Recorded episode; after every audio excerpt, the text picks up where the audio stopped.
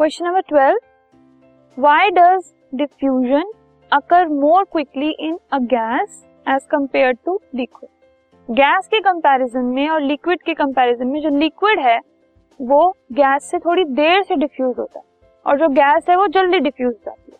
What is the reason सबसे पहले जो डिफ्यूजन है, इसका मतलब होता है intermixing of particles on their own वो मिक्स हो जाते हैं पार्टिकल्स तो इंटरमिक्सिंग कैसे होती है? It is govern by the kinetic charge या फिर kinetic energy of the particles जिसकी काइनेटिक एनर्जी ज़्यादा होगी, वो जल्दी इंटरमिक्स होगा।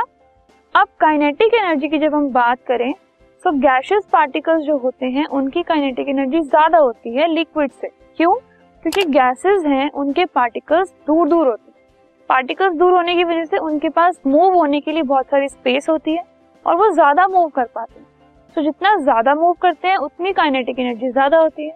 लेकिन गैसेस से अगर हम कंपेयर करें उसको तो लिक्विड में थोड़ी स्पेसेस कम होती है पार्टिकल्स के बीच में।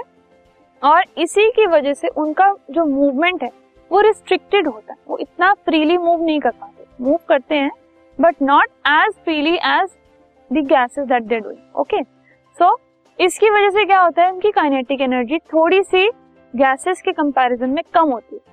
अब काइनेटिक एनर्जी कम है तो इसकी वजह से जो गैसेस है वो ज़्यादा जल्दी डिफ्यूज करते हैं, लेकिन जो लिक्विड्स हैं वो कम स्पीड पे डिफ्यूज कर पाते हैं।